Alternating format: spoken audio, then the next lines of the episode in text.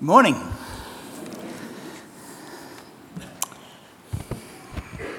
Let's pray. Our Father,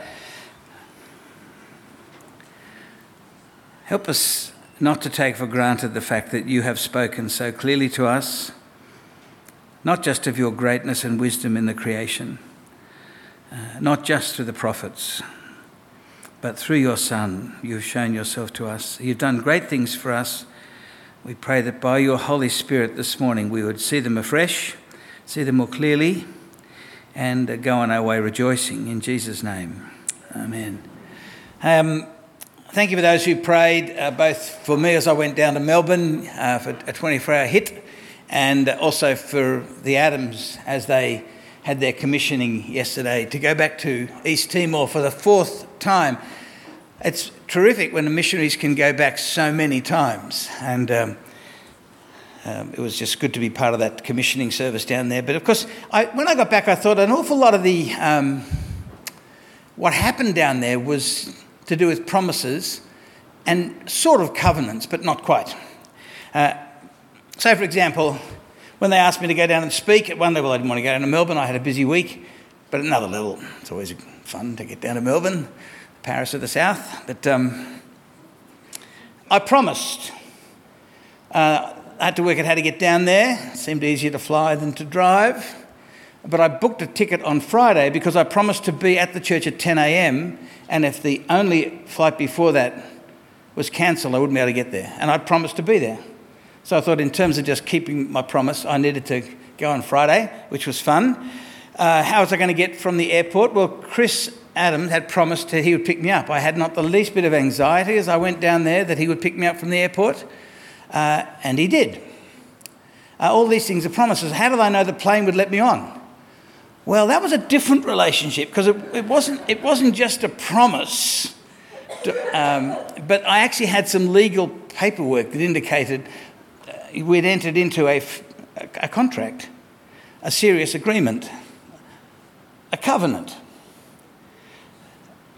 But frankly, I was more doubtful of the airline than I was of Chris. Um, and I'd worked out how long it would take me to drive, just in case something went wrong, only a mere six or seven hours, just in case. Because when you make a promise, particularly if you're a Christian, it's one of the things that you don't realize when you become a Christian. Oh, I hadn't even thought it would impact that. But because God is a God who makes and keeps promises, and we are his children, we're to be like him. And I don't know if this is helpful or unhelpful, but some of you will know that the Quran is quite clear on the fact that Allah is the, is the greatest of deceivers. Um, it's, it's a thing that they're un- unembarrassed about. Well, that is simply not what the God of the Scriptures is like. Uh, deception is not his game. He makes and keeps promises.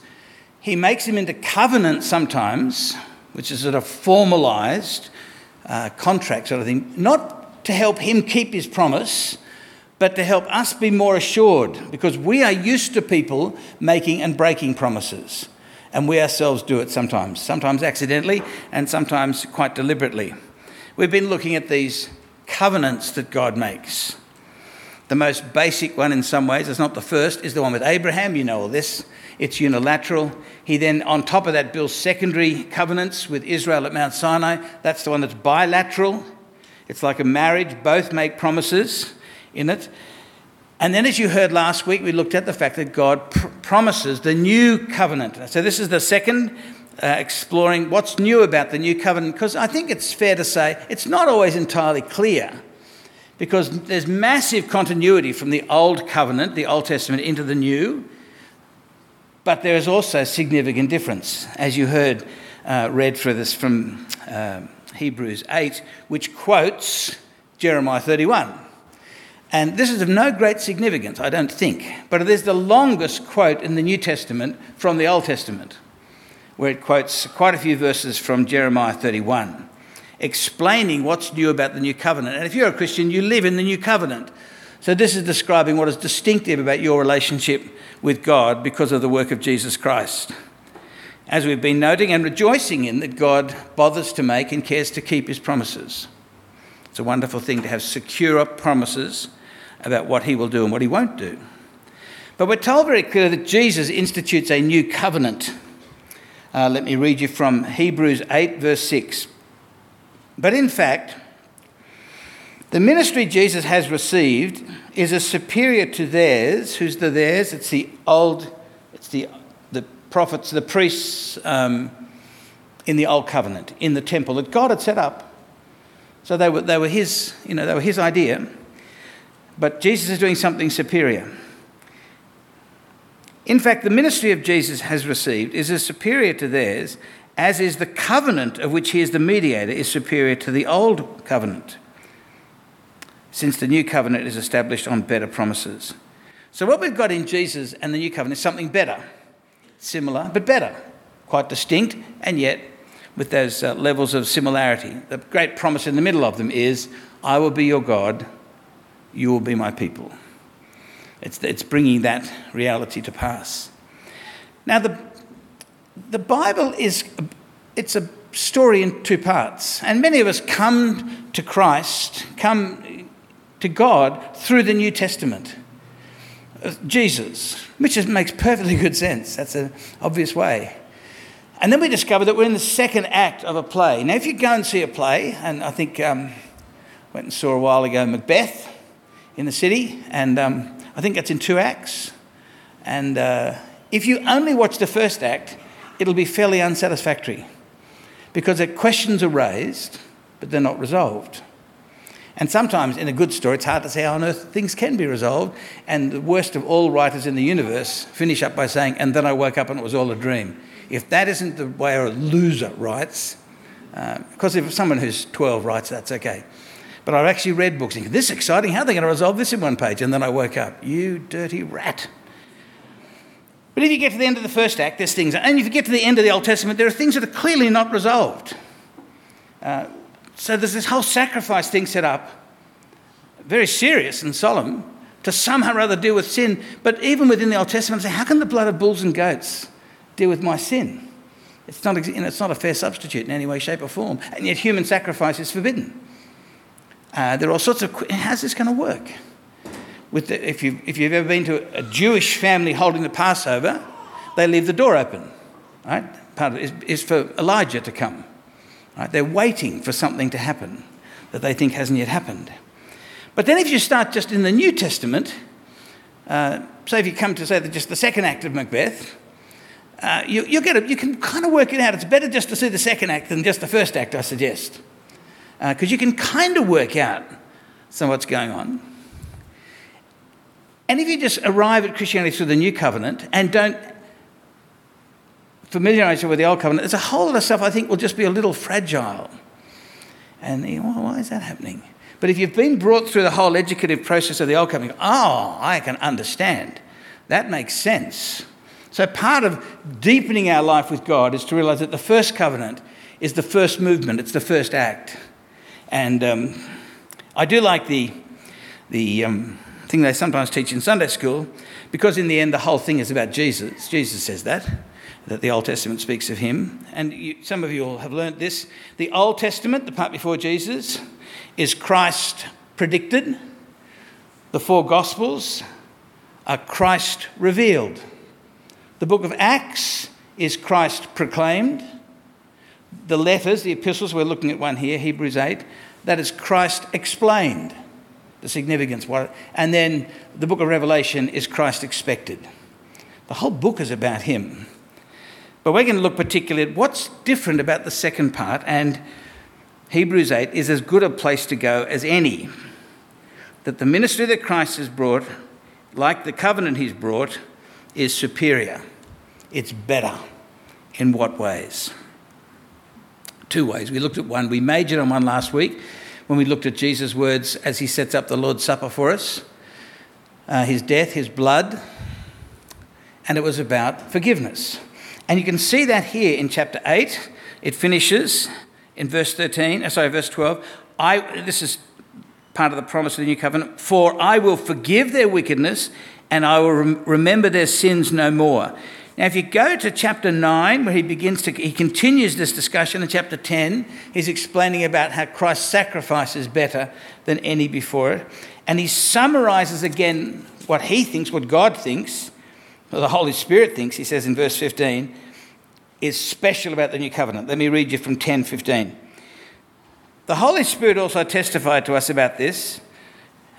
And he first says, This is the covenant I'll make with you. After that time, says the Lord, I will put my laws in their hearts and I will write them on their minds. Then he adds, Their sins and lawless acts I'll remember no more.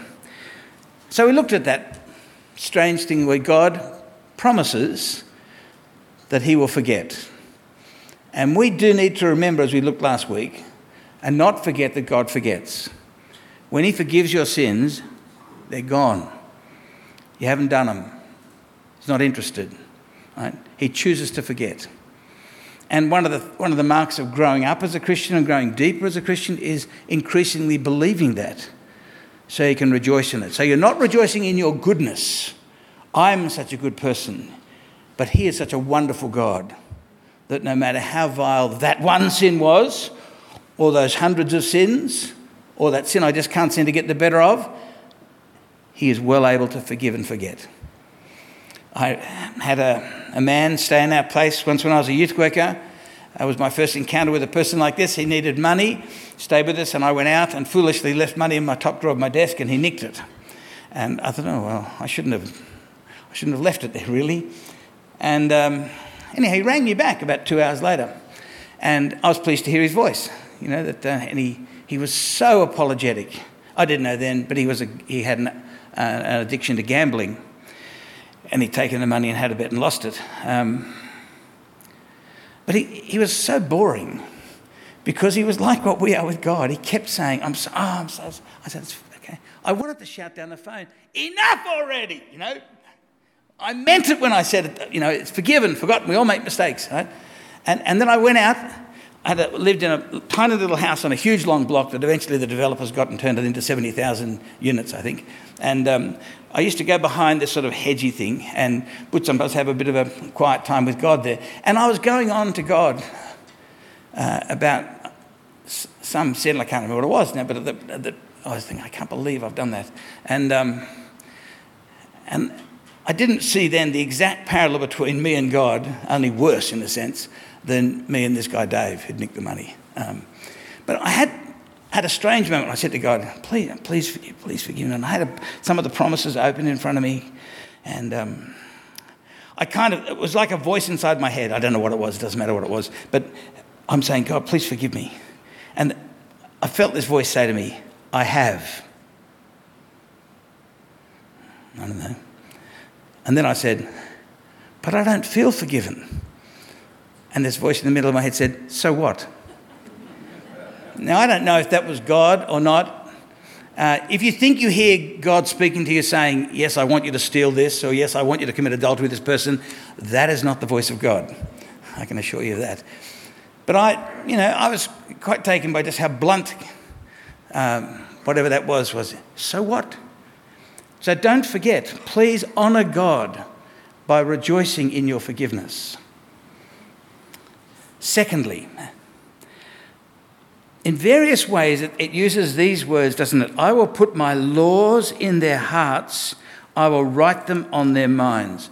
God forgives, beautiful shelter to live under and to revel in, but then He does something inside of us, in our hearts, our souls, our minds, at the deep parts of who we are as human beings. Let me read you again, that part from this quote in Hebrews 8 about this better covenant, and because he quotes Jeremiah 31, which we've heard a number of, I think this is the third time we've heard um, parts from Jeremiah 31, because a very important part of God's old covenant. The days are coming, declares the Lord, when I will make a new covenant, it's his idea, with the people of Israel and the people of Judah. It will not be like the covenant I made with their ancestors. So he wants us to know it's a covenant, but there's something radically different about it. It will not be like the covenant I made with their ancestors when I took them by the hand and led them out of Egypt, because they did not remain faithful to my covenant, and I turned away from them, declares the Lord. This is the covenant I will establish with the people of Israel, declares the Lord. I will put my laws in their minds, I will write them in their hearts, I will be their God, they will be my people. No longer will they teach their neighbour, saying, Know the Lord, because they will all know me, from the least to the greatest. For I will forgive their wickedness and remember their sins no more. By calling the covenant new, he has made the first one obsolete. What is obsolete and outdated will soon disappear. So that the two parts forgiveness and a work inside. See, where is the law of God when you come out when, when the Israelites come out from Egypt? It's on the stone tablets. It's a huge privilege. God has made really clear what he thinks is right and wrong. And only a, an arrogant fool argues with God about right and wrong. And just because it's worth remembering, the heart of wickedness, according to the Bible, is not murder or some particular sin. It is the arrogance that says to God, You will not tell me what's right and wrong. I will decide what's right and wrong. That is the heart and soul of evil. So you can be quite a nice person and radically evil. If you listen to your culture, at various points you will express that radical wickedness where you will say to God, Yeah, I, I, know you say that, and, and, some of these weird conservative Christians think that, but uh, no, no, no, no. Every culture does it in very, very, very different areas. But it's the heart and soul of sin. Right? It's the arrogance against God. We do need forgiveness for that.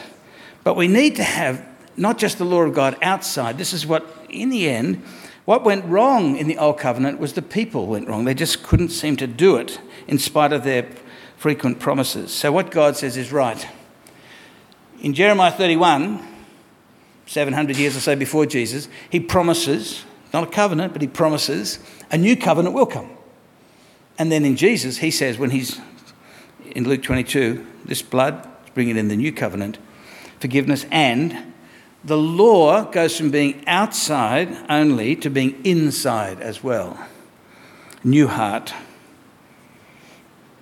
Law written in the mind and the soul. The problem is a heart, which is ironic, isn't it, in our culture where we're told, follow your heart. Yeah, I mean, I know there's a place for that in terms of working out what to do. It's right to work out what, you know, what do I love doing? But that is not our guide. The heart, the human heart in the Bible is seen to be a dangerous thing. Uh, it's complicated. But just the idea of my heart tells me it's right. The heart is deceitful and desperately wicked, is what God says. But here the promise is that God will do something in our hearts. Now let me just read a number of verses. This will be, you'll have to stay with us. So Jeremiah 31, you've already heard. Um, let me read you what God says a chapter later, in chapter 32 of Jeremiah, verse 38. Listen, there's, there's a theme going on in these verses. They will be my people, I will be their God. I will give them singleness of heart and action so that they will always fear and that all will go well with them. They'll always fear me and that all will go well with them. Verse 40 I will make an everlasting covenant with them. I will never stop doing good to them. I will inspire them to fear me so that they will never turn away from me. Now, the fear of God, as you know, we've, we've mentioned this before, it's like what you have towards electricity. Right? Uh, electricity is a huge blessing, isn't it? It's hard to imagine life without electricity, lights, sound systems, all sorts of things. And yet it'll kill you, right? If you're careless and you make a mistake. So we have, most people have, have what could be described as a, as a fear of electricity. It just means you treat it carefully, right? You know that to, with little children, we, you put those weird things into PowerPoints and you, you don't let them play with forks and things like that, right? Because you fear it.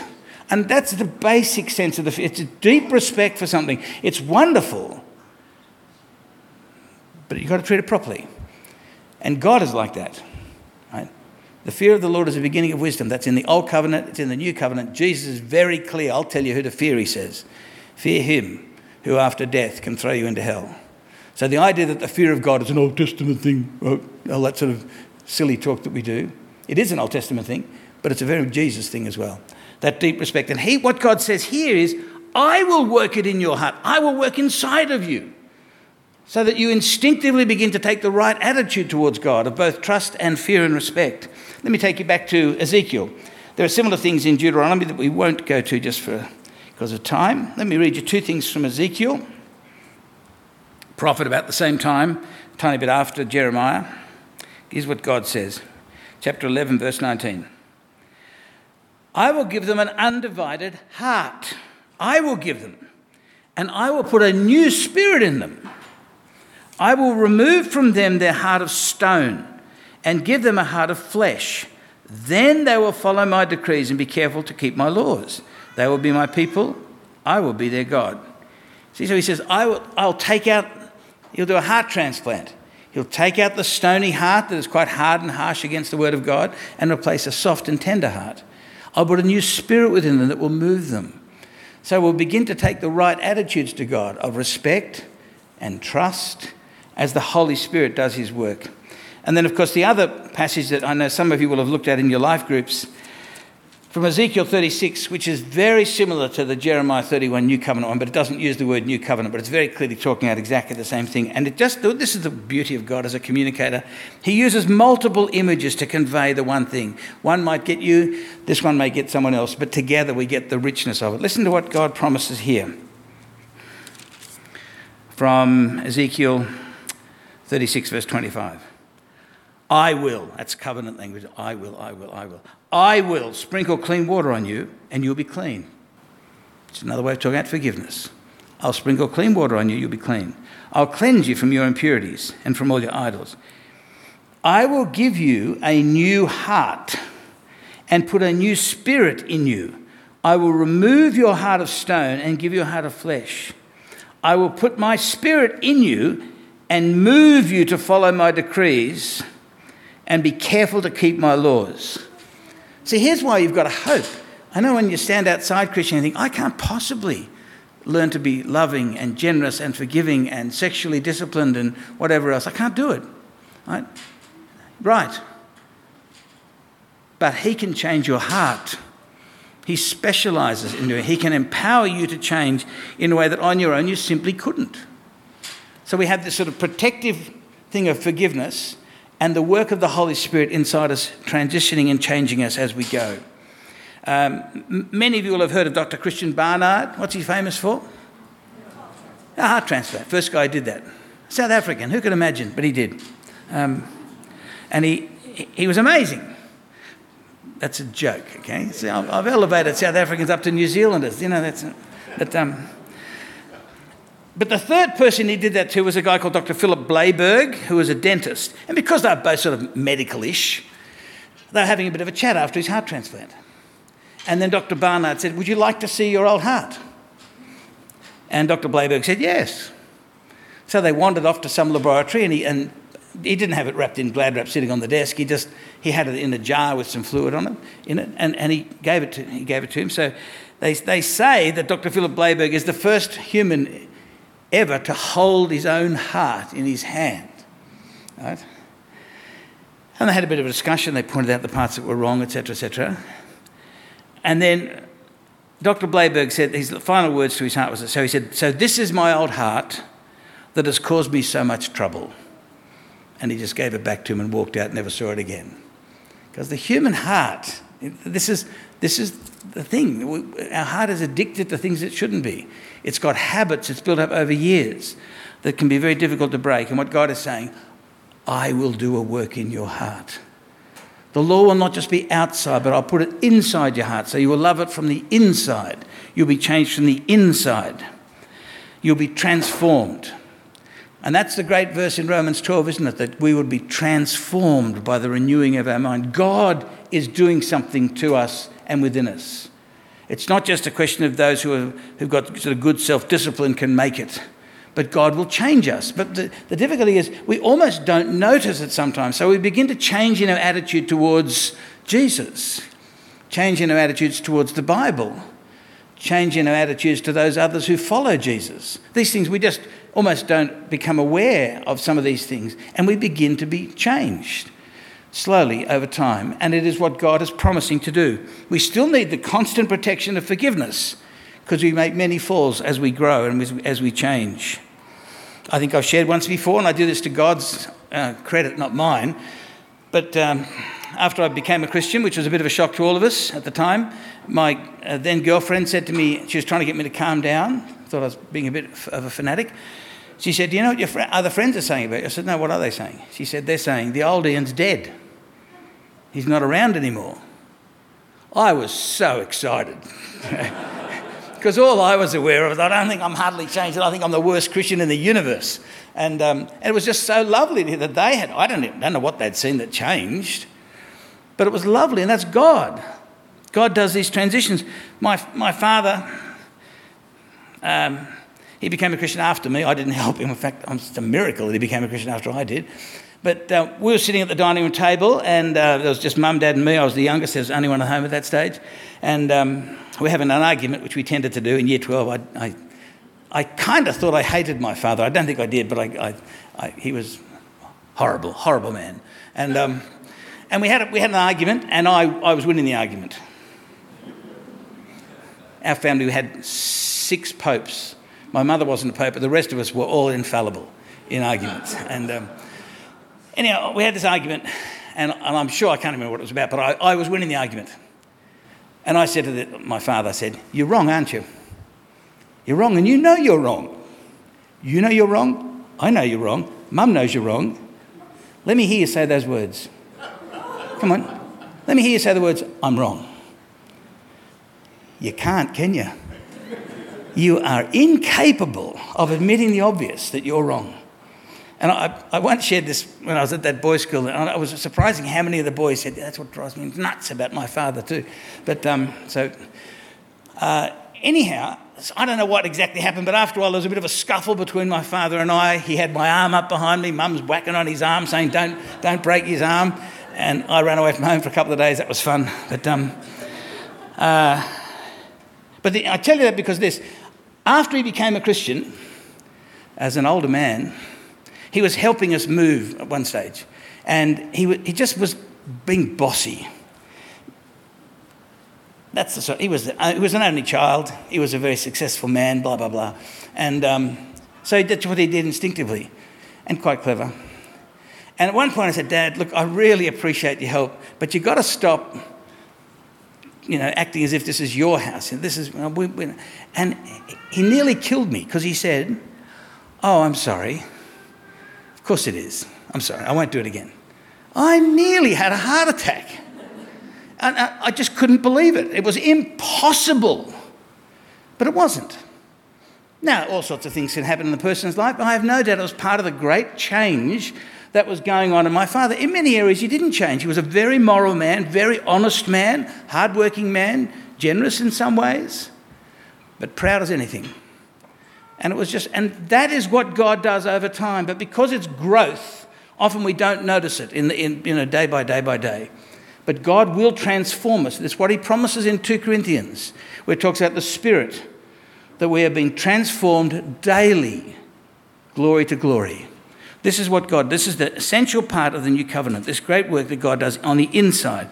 So when you're praying about your Christian life, it's not just about how you act, but you pray for the Holy Spirit to be more and more freely at work in your heart, that He would bear His fruit in your life. This is what God wants to do a work on the inside, not merely on the outside. So, um, I have sometimes suggested to my wife that she's a reptile and I'm a mammal. Uh, the reason is because sometimes she feels the cold more than I do. And uh, it's partly because I've got huge amounts of padding like a polar bear. But um, I say, I'm a, you know, mammals can keep themselves warm from the inside. Reptiles need to lie in the sun. They can't do it. And a Christian is more like a mammal than a reptile.